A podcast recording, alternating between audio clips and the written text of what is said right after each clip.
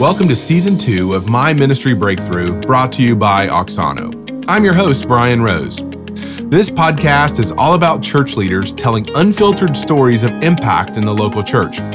We're here to celebrate and share those life changing moments when the fog of ministry chaos clears and breakthrough clarity happens. When you look at the messages that we send, I mean, look at your bulletin or worship guide, look at your website, look at your social media feed. Just look at, at all the different ways that you are you are communicating to other people right? What is the explicit or implicit call to action for each of those things?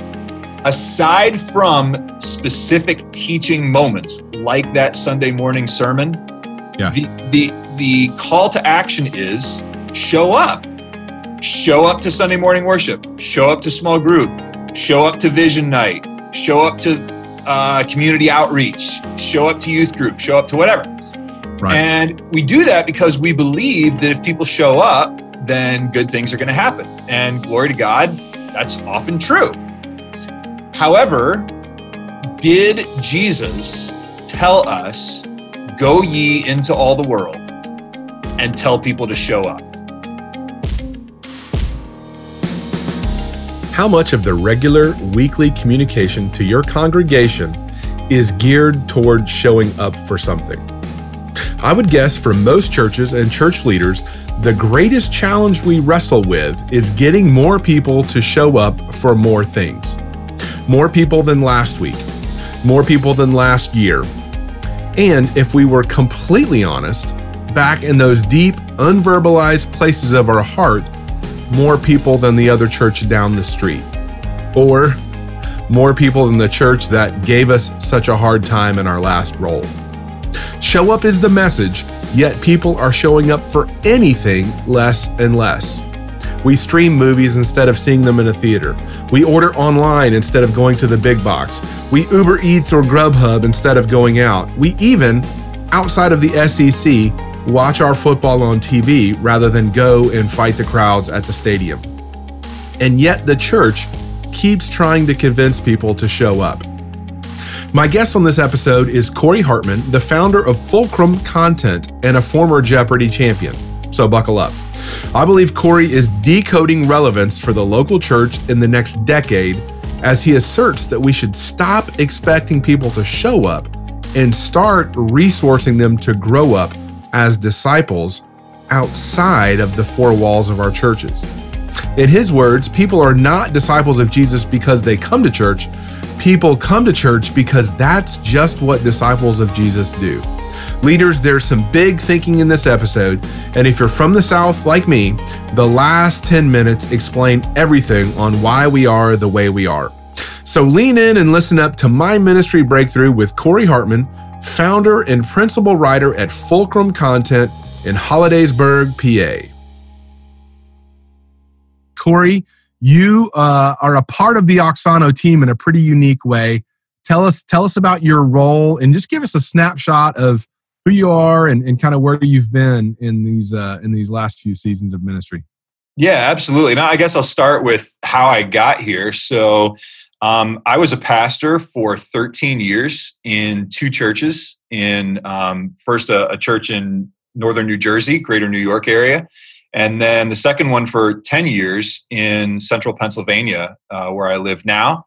And um, and so uh, along the way, what I ended up doing, a transition that I ended up making a couple of years ago, a year and a half ago, was to launch Fulcrum Content, uh, which is this company that I started, this outfit that I started to uh, use the written word to extend leaders' reach, to help them to get their ideas that they have into written form, uh, and also to equip churches with tools for disciple making, you know, of a written so, nature. So tell us about Fulcrum content. What's where'd you get the name Fulcrum content for? What's it mean? Yeah, so you know i in a way i wish i had like this amazing story of you know how i was going through my life and somebody came up to me and spoke a word of knowledge or something but it, it this it is your chance to make that up i mean this, this is your chance to make that this is your chance to make that up yeah so feel free to go ahead and do that right now okay. Yeah. Well, I mean, one of one of our core values at Fulcrum Content is deception. You know, so yeah, very good, very good. Um, no, I, it was it, the the image. Uh, so a fulcrum is the point that a lever balances on. So a seesaw, a teeter totter, whatever you call it, wherever you live in the country. And what I love about that picture of the lever is leverage. You know that you mm. can you can exert a certain amount of force on one end that causes you to lift something really big on the other end. And I, I love this idea of leveraging content to make disciples. To to hmm. actually. I mean, churches are content factories. I mean, churches are cranking out content faster than just about anything you can find. I mean, every single Sunday that a pastor is working on their sermon, they're creating content. And this right. is happening all over the place. And so to to figure out the best possible ways to shape and leverage that content for disciple making is really what I want to do. And so that's where Fulcrum Content got its name. Well, now, in what ways are I mean, I guess I'm I'm kind of my brain's kind of moving here on you know the fact that the church is a content factory every week creating you know a ton of content yet we're not taking advantage of it yet there's opportunities to be gained tell me what's next tell me what what a pastor church may not be doing already in order to to leverage that content for disciple making? Like what what's next? What's better?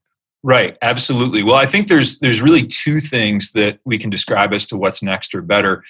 Uh, one of them has to do with the channels that we're using, or are we maximizing the channels that we're using? So, for instance, the, the amount of work that is put into uh, a sermon that is orally delivered to the people on Sunday morning. Right.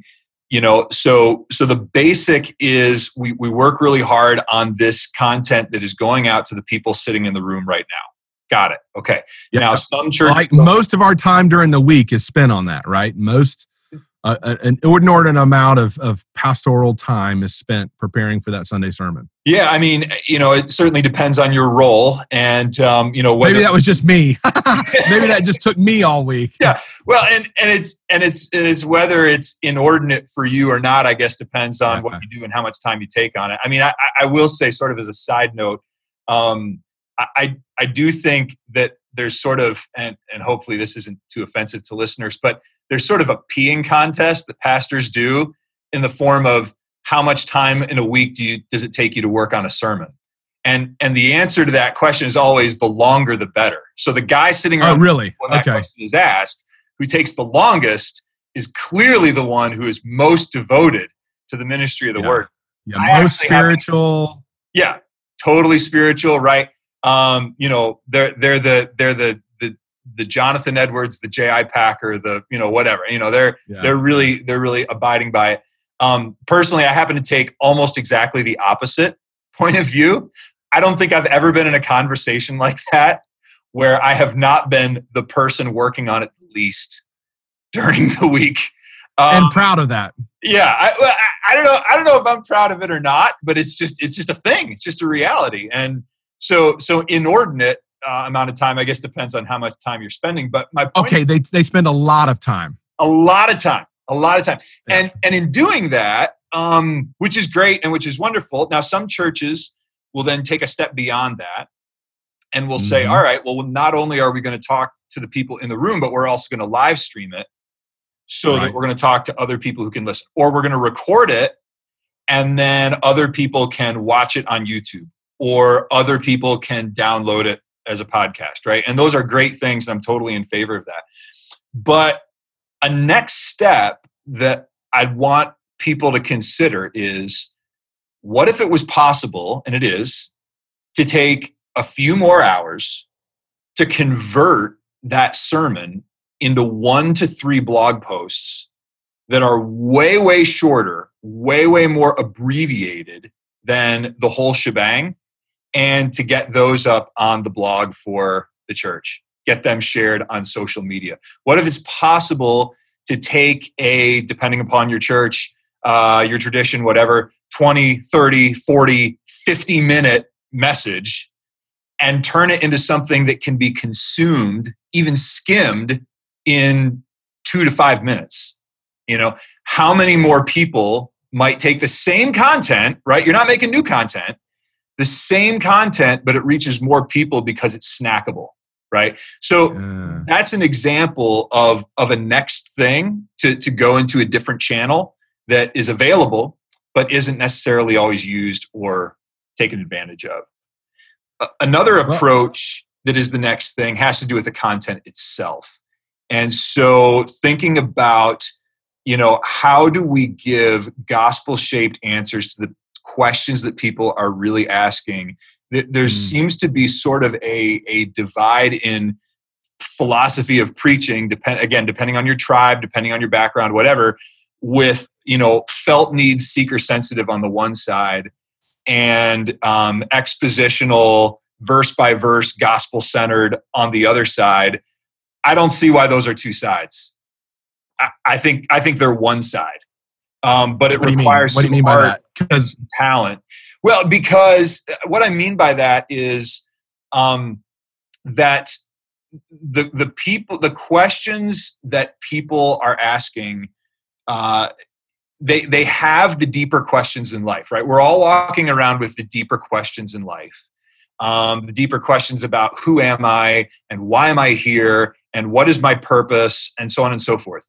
But, you know, the kinds of things that we're likely to Google are not that question. That, that question is like kind of low underneath the, the surface of the onion. And we get we got some okay. layers of onion to peel before we get there. And the upper level question might be a question like, how do I know that my boyfriend is whether my boyfriend is cheating on me or right. how do i talk to my teenage kid who doesn't seem to want anything to do with me right now or if you are that teenage kid um, how do i deal with with uh, being excluded from the group that i want to be a part of right. you know i mean th- like there there are some other questions that are maybe a little bit more practical so to speak they're more technical but they're fraught with meaning for people fraught with meaning, right? Deep, deep meaning. So, what does it mean to have a gospel centered, gospel shaped, biblical answer to the question, is my boyfriend cheating on me and how do I know? Now, that's not something I've ever seen as a sermon topic before. I've never heard anybody preach on it. I'm not saying somebody should preach on it. Yeah, at least not not outside of youth ministry, right? Yeah, well, well, hey, I don't know about that. I mean, I, I, I think I think it's it's happening uh, to adults at least as much as it's happening to youth. It's true. Um, true. But but the point is is that that might be a message that isn't necessarily relevant to to a large number of people who are going to show up on Sunday morning. Right. But there are some people that it's the most relevant thing. Right. So At least momentarily relevant right? At least momentarily relevant that that really kind of orients their posture of heart and orients their mind and really receptivity to the gospel message is when we you're saying we can speak to that kind of surface level tension that's there there's almost an avenue uh, the the uh, a vein like kind of an, a vein of ore in some ways where you kind of see the one piece on the surface but it really goes down to this larger gospel center question. I know this is the content from your your latest book, from Show Up to Grow Up. Am I saying that right? I know I'm putting a little you southern. Are. From Show Up to Grow Up, and this is this is kind of what you're where what you're what you're speaking to there, right? You're speaking to re, repositioning ourselves as as content purveyors. The gospel is the content purveyors that content, not just to uh, fill the pulpit on a Sunday morning, but also repackage that, maybe even package it in the first place in order to really be effective in in this in this new world of communication we have right now. Tell us about the title though. What show up to grow up? What where does that come from? What is that all about? Yeah, so uh, one of the things I like to talk about in the book is this famous quote by Woody Allen. Okay. Okay. Um, and and uh, uh, theologian for sure, right? Of yeah, some so, sort. well, a, a, very very bright guy. Uh, I'm not a big fan, but but he is uh, he's very he's very astute. He's a very smart dude. I can't say I've ever read any other you know ministry book with a quote by Woody Allen. So I hope I'm the first. Um, But Woody Allen famously said, showing up is 80% of life. And I, mm. I, bet that there are some listeners who have heard that. Maybe they didn't know yeah. it came from him, yeah. but but it did come from him. Yeah. Showing up is 80% of life. So so the way that we commonly hear that or quote that is like, hey, you know, at the very least, just show up. Like just be there and show up for the opportunities the opportunities will emerge and you'll yeah. you'll make it someplace in life you just show up which is not altogether untrue. I mean i don't i mean that was college for me. I think 80% of college for me was just showing up. And well let me back that down. 75% of college for me was just showing up especially my freshman physics class. That was that was pretty rough. That's right. I mean so it worked for brian. So you know i mean it work it works for everybody. Yeah. I mean so there is some truth to that but um, the, the the thing that's odd is that we seem, without necessarily consciously thinking it through, operating church as if that is gospel truth, as if it's holy mm. writ.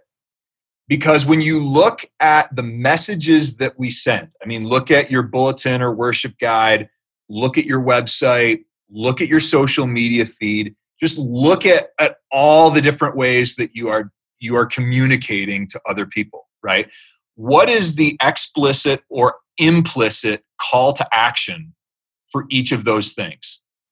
Aside from specific teaching moments like that sunday morning sermon yeah. the, the, the call to action is show up. Show up to sunday morning worship. Show up to small group. Show up to vision night show up to uh, community outreach, show up to youth group, show up to whatever. Right. And we do that because we believe that if people show up, then good things are going to happen. And glory to God, that's often true. However, did Jesus tell us, go ye into all the world and tell people to show up? You know, he's hmm. talking to his 12 apostles or the 11, and he's saying, guys, you know, whatever you do, you know, as the Father has sent me, so I am sending you to get people to show up. You have to get people to show up. You know, I, I don't remember reading that, you know, in the New Testament. Get them, get them to show up to something, just some event, something, some anything. Yeah. Just get them to show up, then good things will happen.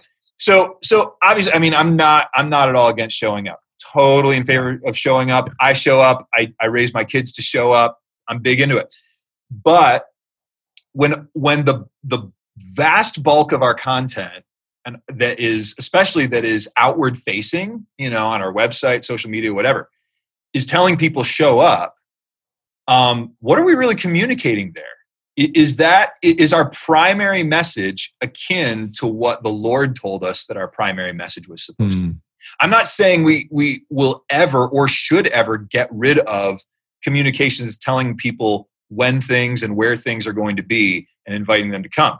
I, I want to bring balance to the mix so that more of what we're putting out there and not just stuff you have to commit 45 minutes of your time to listen to, you know, in a podcast episode, but but little morsels are actually directly sending a grow up message to people's lives in their personal and spiritual growth according to the message that the Lord has given us.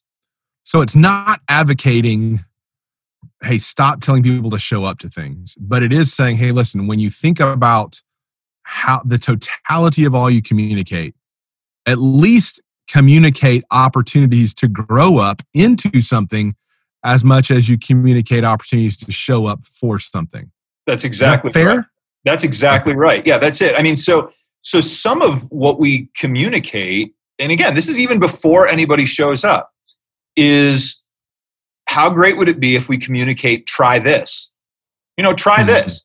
So, in other words, you don't you don't have to wait. You don't have to, you know, wait for Sunday or wait for the right Sunday or wait wait for the Sunday that you don't already have 15,000 other things going on and you yeah, know your yeah. niece's gymnastics uh, meet and you know you're you're going canoeing with your friend that day or whatever you know don't, you don't have to wait for that to just try out the christian life i mean just mm. try it so one of the things that jesus said in in john that um, we don't quote a whole lot, but is kind of interesting, is he says, if, if anybody wants to know whether I come from the Father, he should obey my teaching. Which is really, really interesting because to at a certain level, and especially if we take it out of context, it it can offend our Protestant notion of saved by grace through faith. Right. Um, right. But, but what Jesus is saying is he's saying like, look, you know, try it out. Just try it. You know, like I'm yeah. telling you some things to do. You know, I've given you this thing called, you know, that people will later call the Sermon on the Mount. You know, I'm I'm teaching you how to look at the law of Moses through a different lens. Just try it. And and if you try it, you'll find out whether I come from the Father or not. And hmm. we can do that with content. We can we can talk to the skeptical person, we can talk to the secular person, we can talk to the person who's disaffected from church and and say before you even come even we're not even asking you to come yet just try this jesus thing. Just take this one teaching of his and put it into practice in your life this week and see what happens. And if that happens guess what? People's lives are going to get better because jesus can be trusted. And as they start to find some value in that well then the the the, the encouragement to show up becomes a lot more interesting and a lot more compelling in a place and day in which fewer and fewer people are showing up to anything anywhere, especially church. Well, and I think that's what what I know and hear plagues pastors the most, and is kind of the hardest for I think us all to wrap our brains around. I mean, you know, the the average person probably, and I could look up the statistics, but I'm not right now. Probably, you know, comes once a month. The average, I would say, involved church member you know yet they think they come much more mentally but but for the canoeing trip and you know sister's birthday and for those things so people are showing up less but they still maintain the same level of perceived connectedness right? They still call it my church even though versus 10 years ago even but certainly 20 years ago attendance rates are down. And in some cases giving is remaining the same which is kind of kind of fogging the lens a little bit on what's really happening uh, in some senses. And so I, what i hear you advocating for is is like re-engaging through communication not cajoling right? But really kind of crafting messages that encourage people to grow first and then attend is that am i right in that? Yeah you are right in that. The, the way i would put it is that what our assumption has been again almost entirely unconscious right i mean not not at all thought through more of the the inheritance of of our uh, of of our society and our civilization and how we've done church through time and so forth is that you need to show up in order to become a disciple hmm. and what i think we need to do is flip that which I also think is more biblical, and to say a disciple is someone who shows up. So, right. so rather than put the put the attendance ahead of discipleship, we need to put discipleship ahead of attendance. Okay, but, but that's easy said, Corey. Right. That's that's easily said. how's it? I mean, how's it done? Is it? I mean, it can't. It's got to be more than just a blog post or two, right? Absolutely, yeah. So the blog post, and this is this is so important as well, Brian a blog post or whatever the content I'm talking about, this is this is crucial. That content does not of itself do any of what I'm saying needs to be accomplished. Zero. What accomplishes it is people.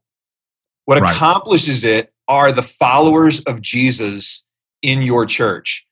Sending out, you know, sort of massively or having available massive distribute distribution or just having available some really good content on your website isn't really going to matter and certainly not nearly as much as the individual believer in your church who knows that person who's wondering if her boyfriend is cheating on her who knows that dad who's wondering why he can't connect to his mm. teenage child right and and who who shares that who says look i just read this the other day and okay. this might help you and and that is is a step right that is a that is a move that is a micro step in a relationship between a follower of Jesus and a non follower of Jesus.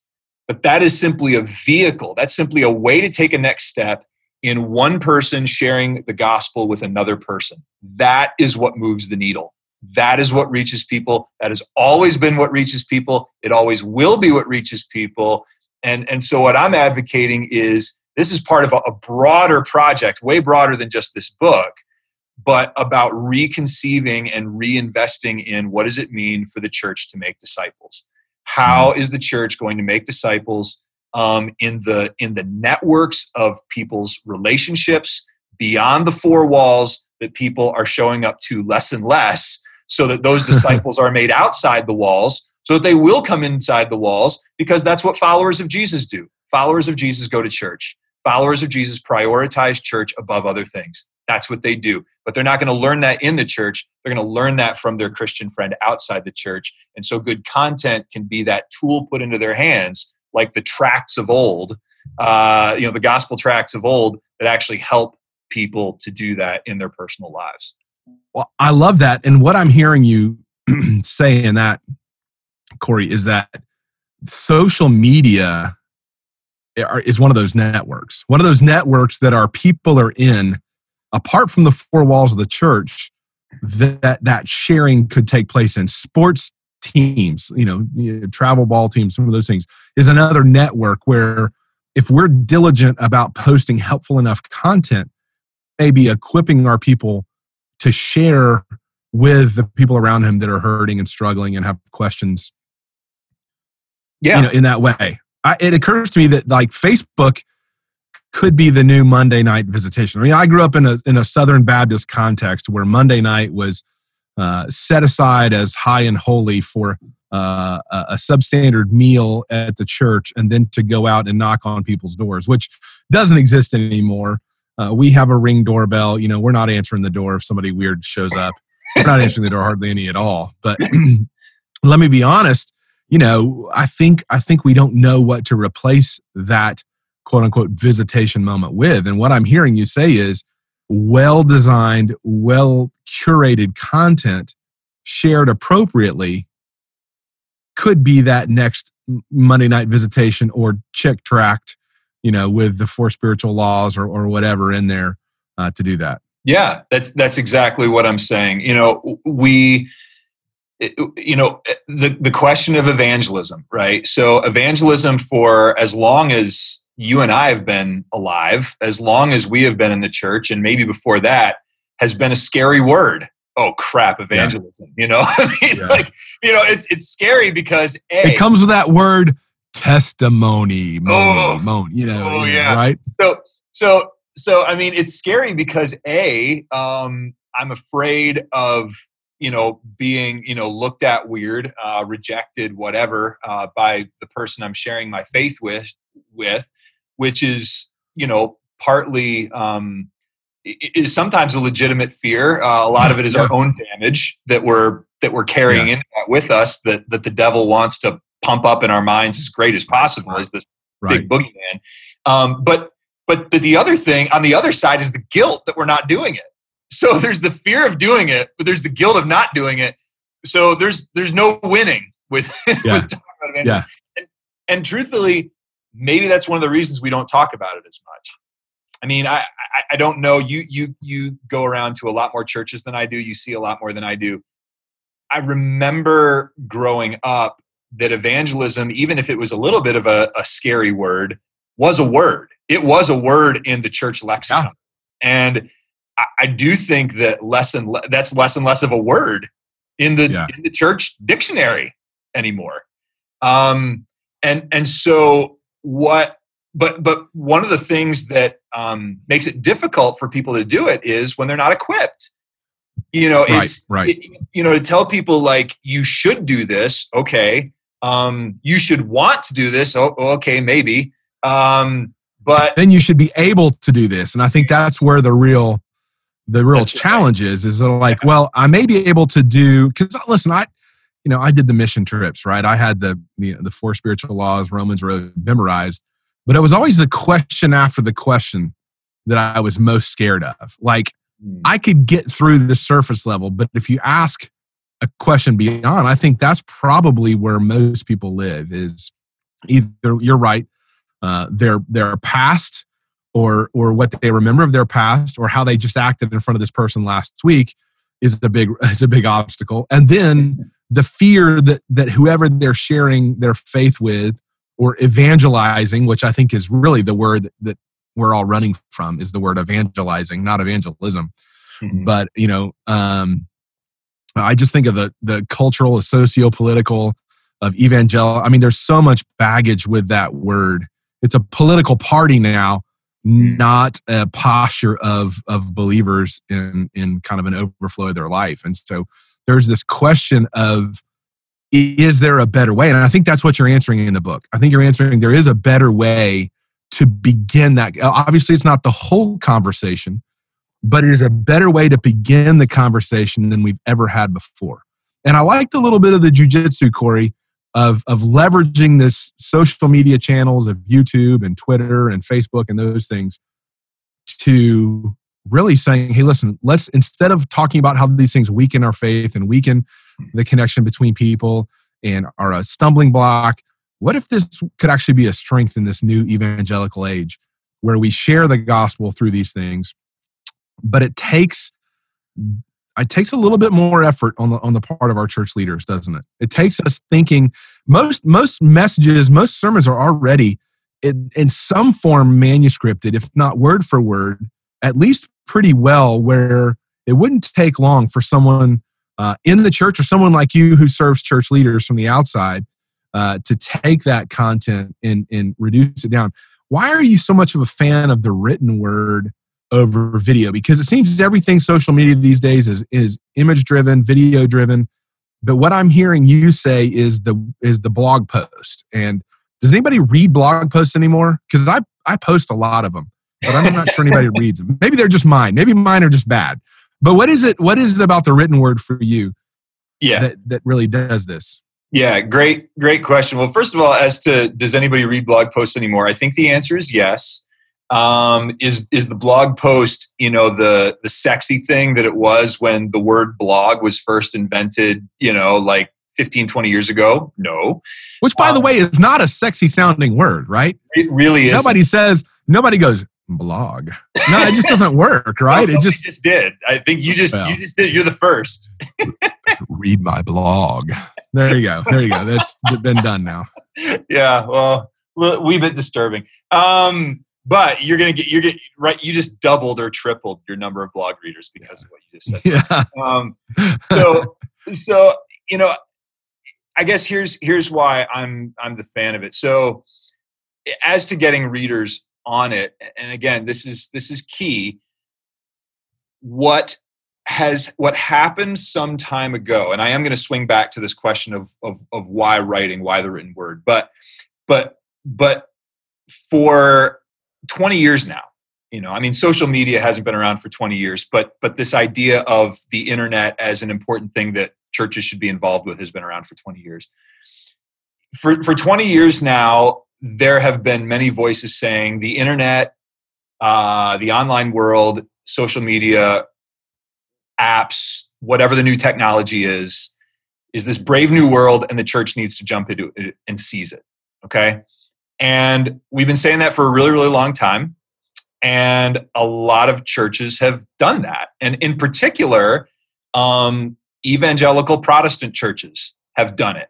We, we as a, as a, as a group on the whole religious scene have an unusual um, inclination to be pretty conservative and traditional with what we say, but eager to adopt whatever the new technique is as to how we say it. Now, I'm not saying every church, right. but I'm saying whatever the new vehicle is, there's always somebody out there who's wanting to seize it. So the Bible app, YouVersion, right?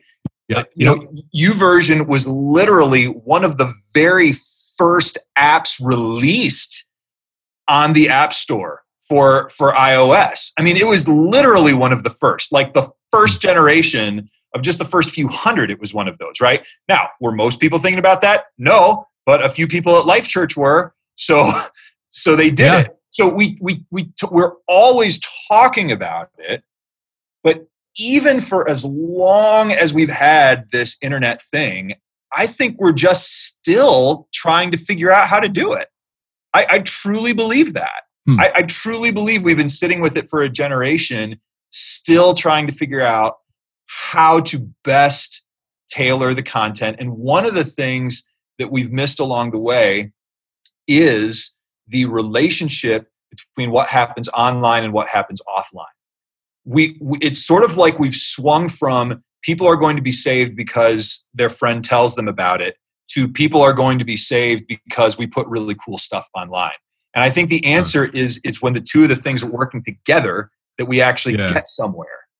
You know? So so we write the stuff online that then is the tool for that personal relationship and that's what leads to more blog readers. It's it's when there are 10 people, 15 people whatever in the church that say it is part of my ministry as a Christian. It is part of my ministry as a believer. Part of my volunteer role in the church and just as a disciple is I'm going to take these things that are these cool little like felt needs gospel shaped morsels and i'm going to drop them into my social media feed and see who in my circle of friends hits like on that because i'm going to follow up with that person and say hey what'd you like about it? Or that was pretty cool huh? Or did you know that my pastor is talking about that this week? You want to come with me? You know and talk about that. It's it's the integration of the online and offline worlds. I think that's where the magic is that we've had we've had trouble um, making happen. And I think that the written word is valuable in part because it is so snackable and so skimmable. Somebody can see a headline and might literally hit like just because the headline is good. Um, I can't relate to that, but there are people who do that. Um, but also, somebody can. I can. It. Yeah, I, for I what it's worth, I can totally relate to that. Yeah, yeah, yeah. You're coming clean.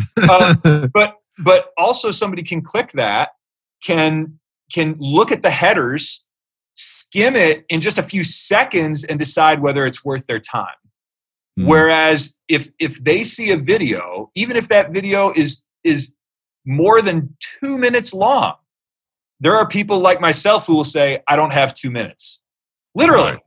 But right. but they might click something and say I do have 20 seconds to see if I want to spend 2 minutes on this written thing so I, I, think that video is amazing and awesome. We should be doing more. I think the audio is amazing and awesome. We should be doing more. I don't think that it renders literacy obsolete. Not yet, anyway. That's that's great. Where where did this passion come from, Corey? Where what was the turning point for you from pastoring the local church to leading Fulcrum content? Yeah, well, the turning point is interesting because the turning point didn't come from passion in the sense of um, I can't wait to do this next awesome thing that's going to reach people for Christ.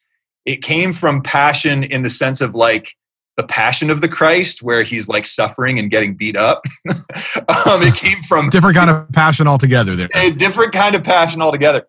Um, yeah, I mean, so so my story is that in uh, the church that I last served, um, there was a lot of conflict and in in that course of the pastoral tenure um, a significant amount of which I actively contributed to. Uh, I'm not going to not going to avoid responsibility for that. But but over that season of of uh, ten years, the first half of that ten years, um, you know, there there was it, it, was a troubled situation, and there was um, there was conflict that was either flaring up or was just kind of hovering below the surface. Mm.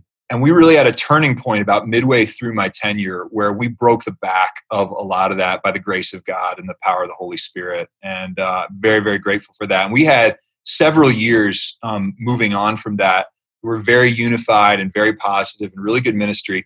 A lot of challenges dealing with the challenge of participation frequency that we've talked about here in this episode, but um, but still, it was it was pretty unified.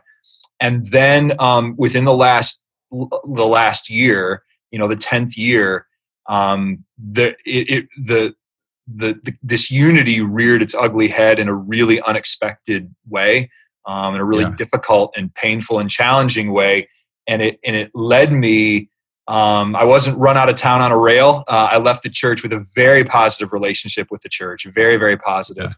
Um, but it was so much of a so much of a strain going through that period that um, I was done. I was toast. Mm-hmm. Um, I couldn't I couldn't keep going, and mm-hmm. um, and so I ended up walking away, literally with nothing to walk into, mm-hmm. um, with a wife and four kids, and um, it was after that that the Lord led me into fulcrum content, um, mm. and it was it was you know, is the Indiana Jones step off the cliff? Is there a bridge there? Kind of a thing, you know. And and one of my uh, favorite scenes that I think is underrated in the in the in the pantheon of cinema cinematographic moments, where he kind of scatters the pebbles out.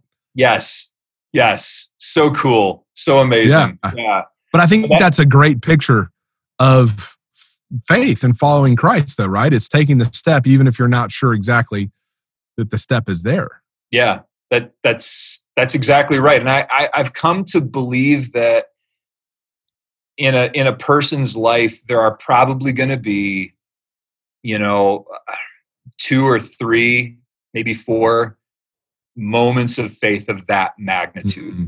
you know and i mean we, we've got to walk by faith every day and there are things that god calls us to have faith in every day but i do believe that in every life there are a few hinge points that are really, really scary. I mean, where you really are stepping off a cliff and um, it's God or nothing. I mean, it, re- it hmm. really is. And uh, I know that was, that was one for me. That's for darn sure. What would you say to another pastor who may be listening right now and feeling uh, themselves in that moment, feeling like, you know, I, I don't think I, I you know, I don't know what's next, but I know this isn't it, or or maybe unsure whether continuing in the past. I mean, you've been there, done that. You you stepped out. What would you say to a pastor who's kind of got their foot in the air? Mm. Well, I think the first thing that I would do is I would I would look that pastor in the eye if I could, and I would say, "God loves you." Hmm. I mean, I, I think I think that's the most important thing because when we're in that moment, and it depends on what drives us to that moment. But when we're in that moment, we're often in a situation where it can seem really hard to believe that God loves us, um, that that He approves of us, that He's proud of us, that he smiles when he thinks about us um, and that that he's prepared for this moment and that the choice that we make in that moment whether to leap or not leap itself has no bearing whatsoever on whether he loves us or not. Um, that that is just complete and full and settled. Uh, I, I think that's the first and most important message to send um, that I would want to share with somebody. And I think then everything flows from that. You know, having a having a grasp of your calling in life um, is so important. In fact, that's why I'm I'm so very very proud and very very honored that uh, Will Mancini invited me to um, to to collaborate with him on his book, Younique: Designing the Life God Dreamed for You, which is going to come out uh, early next year, uh, which is all about finding your calling in life. Um, and and so so knowing your calling in life is critical but also that that decision that you make to leap or not leap has to be for the kingdom and has to be for others and not just for yourself. Now saying that i want to qualify that because that that can be a really subtle and complex decision. And i want to I'll, I'll give my my own life as an example of this okay so it it can it can be for one thing it can be easy to say I need to do this next thing because there are more people who need to be reached than the people I'm reaching right now. The world needs what I do, so I'm going to do this next thing. When in fact, what's actually in our heart, soul, and spirit is the mixture of motives between that, which is very much there, and I want to see my name in lights or I'm sick of this job and I want to do something more, or there's more money to be made this other way. um, or you know whatever whatever those other things might be. Um, but but the other way is that um, sometimes there are there are moments where um, doing things for self th- actually are for the sake of others. So in, in my case, when I was um, when I was coming to the end of my pastoral tenure, it was a situation where I I knew from the Lord in March of that year that I was going to be moving on. And I and I began actively seeking what is this next thing that God was moving me on to. And I really thought it was going to be another pastoral job. And it wasn't until November of that year that I that there were there were you know opportunities that didn't quite come and there was one opportunity that I was sure was going to happen. It was like a done deal and then at the end no we're not going to hire you um, and that really put me into a tailspin because I'd really been putting a lot of eggs into that basket. And it was at yeah. that point that I realized for the sake of my church, I can't keep doing this mm. because my church will keep me. Like they will, they will, they like me. they love me. We've gotten through tough stuff. The people who are left think I'm awesome. Um, they love me very, very much. they will never send me away. They would be happy to keep me forever but they deserve better than a mm. pastor who is constantly thinking about the next thing. They mm. deserve mm. better than that. And they don't know that I'm stringing them along, but I am stringing them along. And for them to move forward in their ministry, I need to step aside. And that was the final thing that tipped me into I'm going to walk away.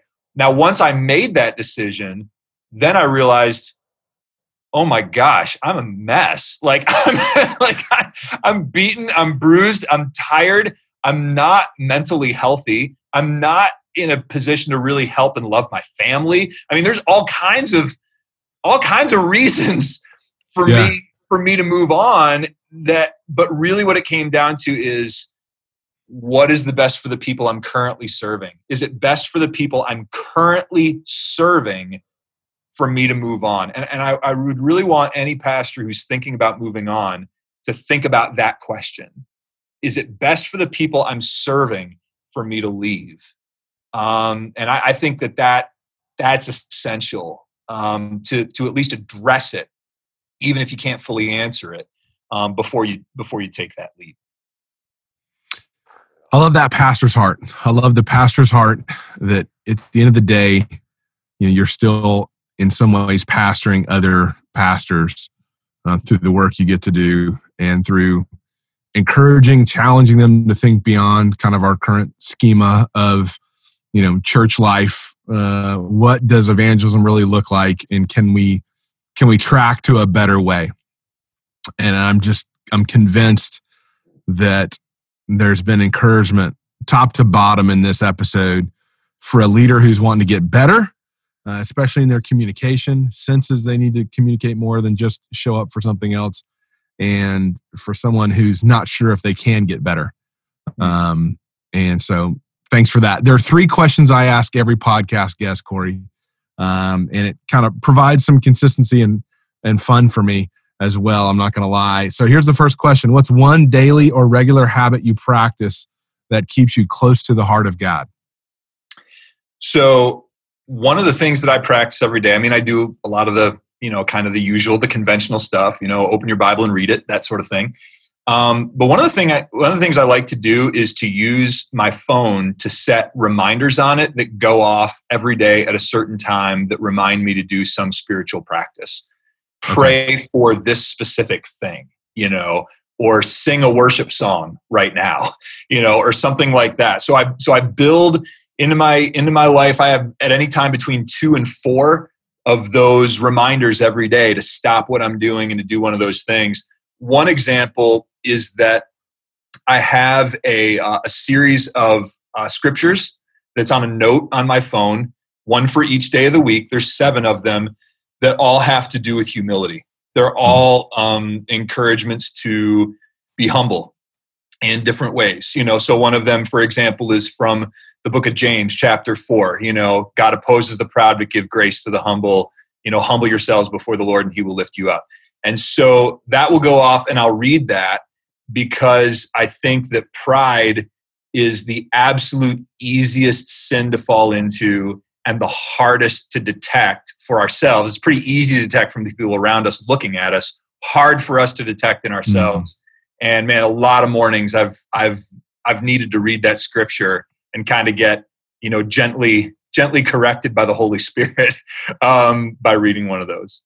Why is it important for you to put it as a reminder in your phone? Is that is it just you won't you won't remember otherwise, or? Oh yeah, I absolutely won't. I mean, there there are there are certain things that I do as part of the routine that's built into my day, but that those things generally happen before you know eight in the morning. Like you know, okay. I could I could yeah, set a reminder, yeah. you know, in my head that while I'm brushing my teeth, I'm going to do the following. But anything after 8 a.m., man, I'm in the flow of whatever work I yeah. need to get done or whatever else is going on. So I need to be interrupted if I'm going to touch God and hear Him at some other point in the day. So that's why I use the I, phone to do that.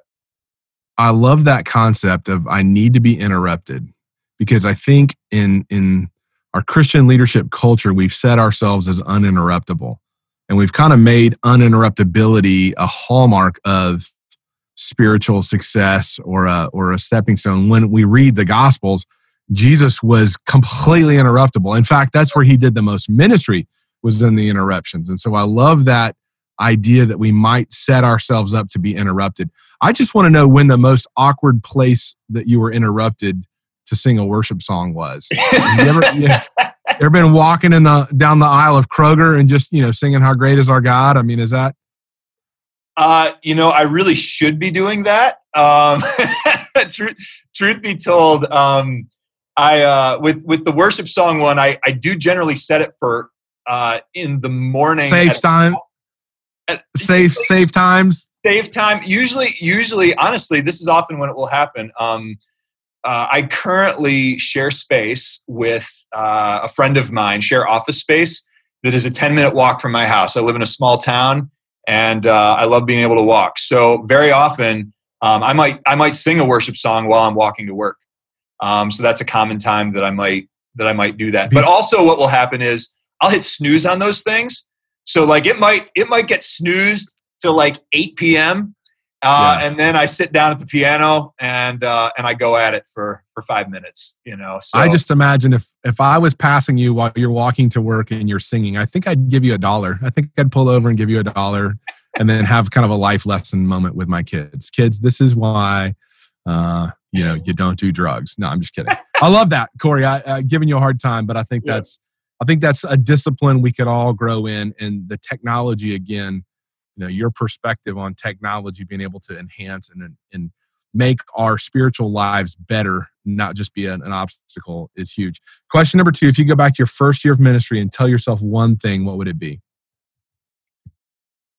i would tell myself in my first year of ministry i would look i would sit myself down and say you will bear much fruit in ministry but not much this year or next year or really for the next decade, decade and a half. because that's not what this time is for. Hmm. This time, which composes about the same length as half of your life so far, is primarily about growing you into the kind of branch that will grow fruit someday. Wow. And you are going to be obsessed with fruitfulness and usefulness and impact no matter what I tell you, which is fine because it's your job to help people grow in Christ and it's your job to do good for people, and you will. But I'm just telling you, in God's plan, the next long season of your life is not mainly about how He's going to use you to help people become like Christ, but mostly about how He's going to use people to help you become like Christ. And they're going to help you become like Christ by accident and without trying to, and sometimes by being really, really annoying. And, and it just will yourself, right? That's right. in spite of themselves. And it, and it will work because you will bear much fruit someday. So try to relax and don't be afraid to relax a little. That if you relax a little, you're going to relax too much because you're not capable of relaxing too much. So relax as much as you can. And, you know, that will be about half as much as you need to. I love it. Love it. Question number three Is there one book you consistently recommend or give as a gift other than From Show Up to Grow Up by Corey Hartman, available now on Amazon and other online retailers? um, so, first of all, I never give books as a gift.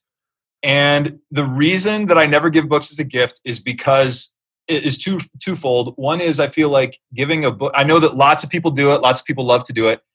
I feel like giving a book as a gift is sort of like saying, "You need this," and you know. so so here's a book. You're giving somebody an, a task. Really, what you're doing is you're just giving them something else to do when you give somebody a book, right? Yeah, I'm giving them something to do that I think they need to do. So here's a book, yeah. and while you're at it, here's a breath mint, and here's some acne medication. You know, here you yeah. go. Here's your package. Be a better you. Um, but but but also because yeah.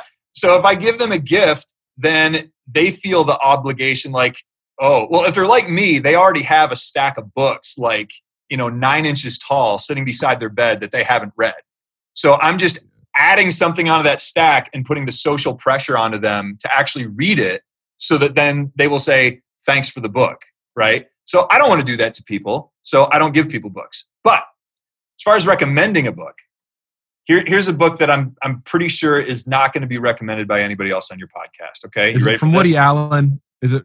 It's not no. a Woody Allen memoir. Okay, good, no, because I, um, I, can't edit no, that out. No, it has nothing to do with him. No, the uh, the book that I probably recommend most often is a book called Albion's Seed: Four British Folkways in America by David Hackett Fischer. Say that one more time. Albion's Seed. Albion is spelled A L B I O N apostrophe S. Uh, it is a uh, it is a uh, historic or legendary sort of name, poetic name for Britain. Uh, Albion Seed, Four British Folkways in America. And it is by a historian named David Hackett Fischer, who wrote this big, like 800, 900 page tome. Um, maybe it's not that long, but it's a big book uh, in the 1980s.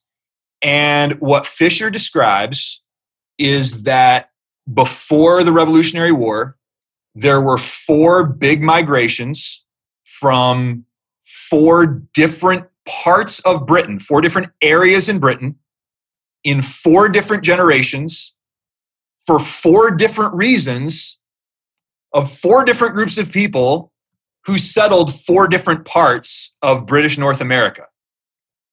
And those four became regional cultures that then spread west and created the regional diversity and cultural diversity um, that is America. And you could add to those four a fifth one, which is New Netherland, that is around Greater New York. That's a fifth one that that didn't really move west, but it just got very, very populous.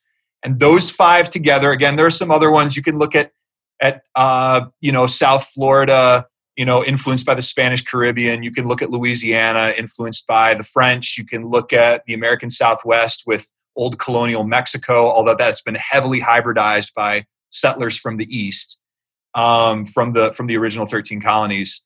But but those those four plus New Netherland, those five cultural groups, um, and then how they blended with each other as they moved to the West Coast are the explanation of why this country is so diverse and why different places are so different.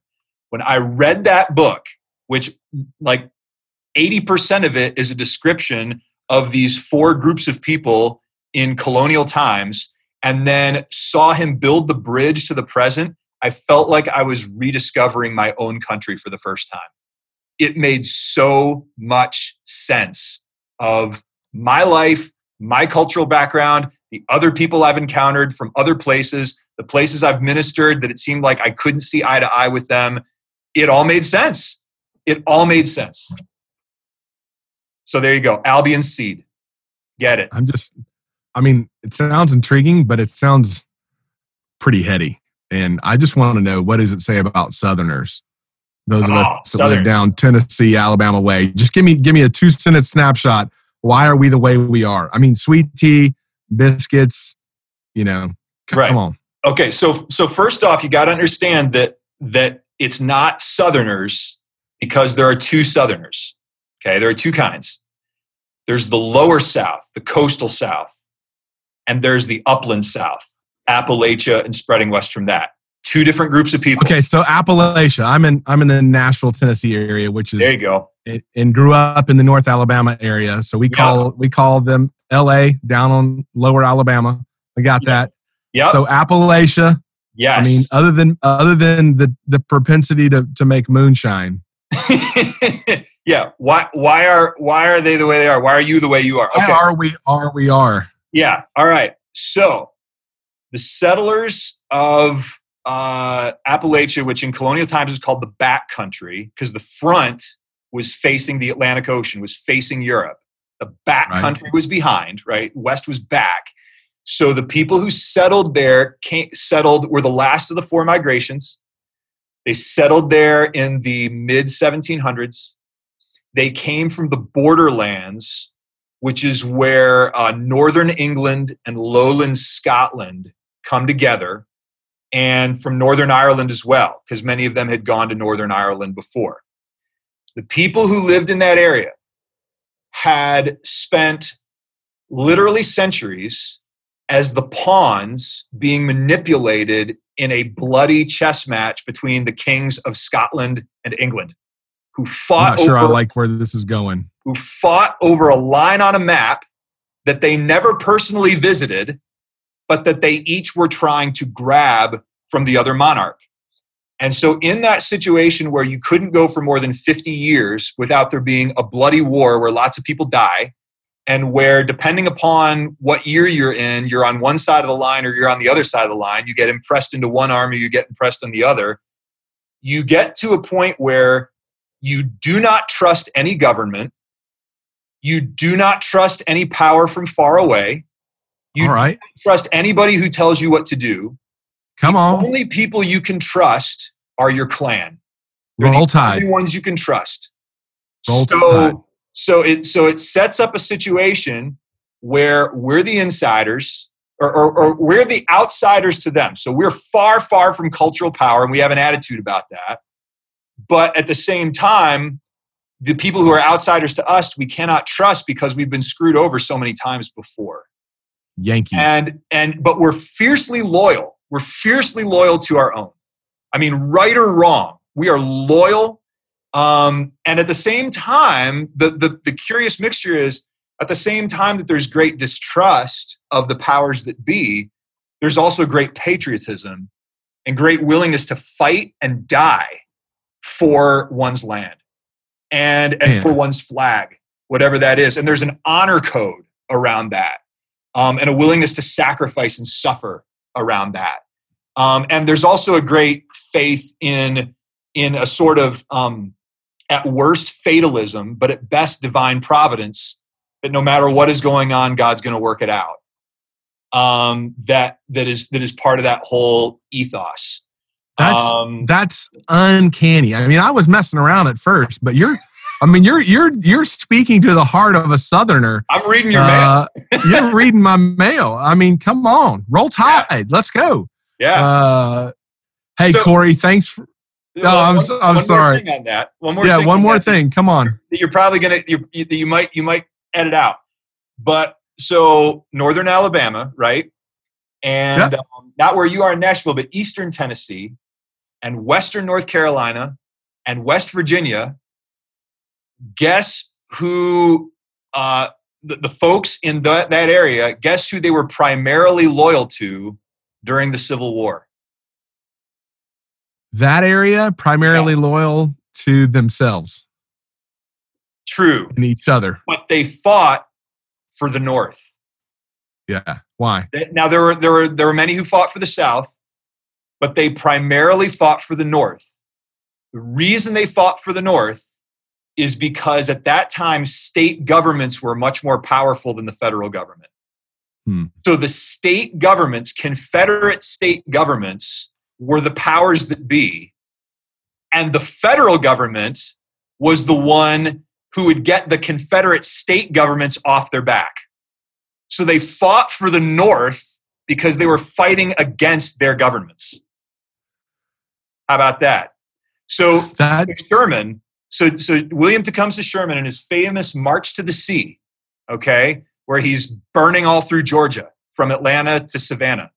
His personal bodyguard during that campaign was the 4th Alabama Cavalry, US.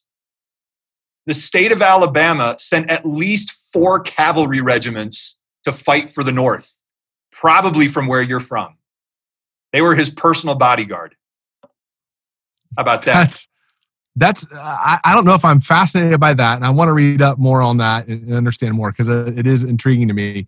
I think I'm most fascinated that we can, in the course of one podcast, talk about the future of social media and communication, talk about the heart of evangelism, speak to the heart of a pastor wrestling with what's next, and provide a brief history lesson, not just on the U.S. Civil War, but really just the whole history of our country. And Corey Hartman, that's exactly why I wanted you to be on this podcast. I knew that there is something for everyone in this episode. So thanks for being my guest. I appreciate a little bit of time this afternoon. And man, I love from Show Up to Grow Up. I can't see, can't wait to see uh, what's coming next from that uh, beautiful mind of yours that we've just all gotten a glimpse into just now.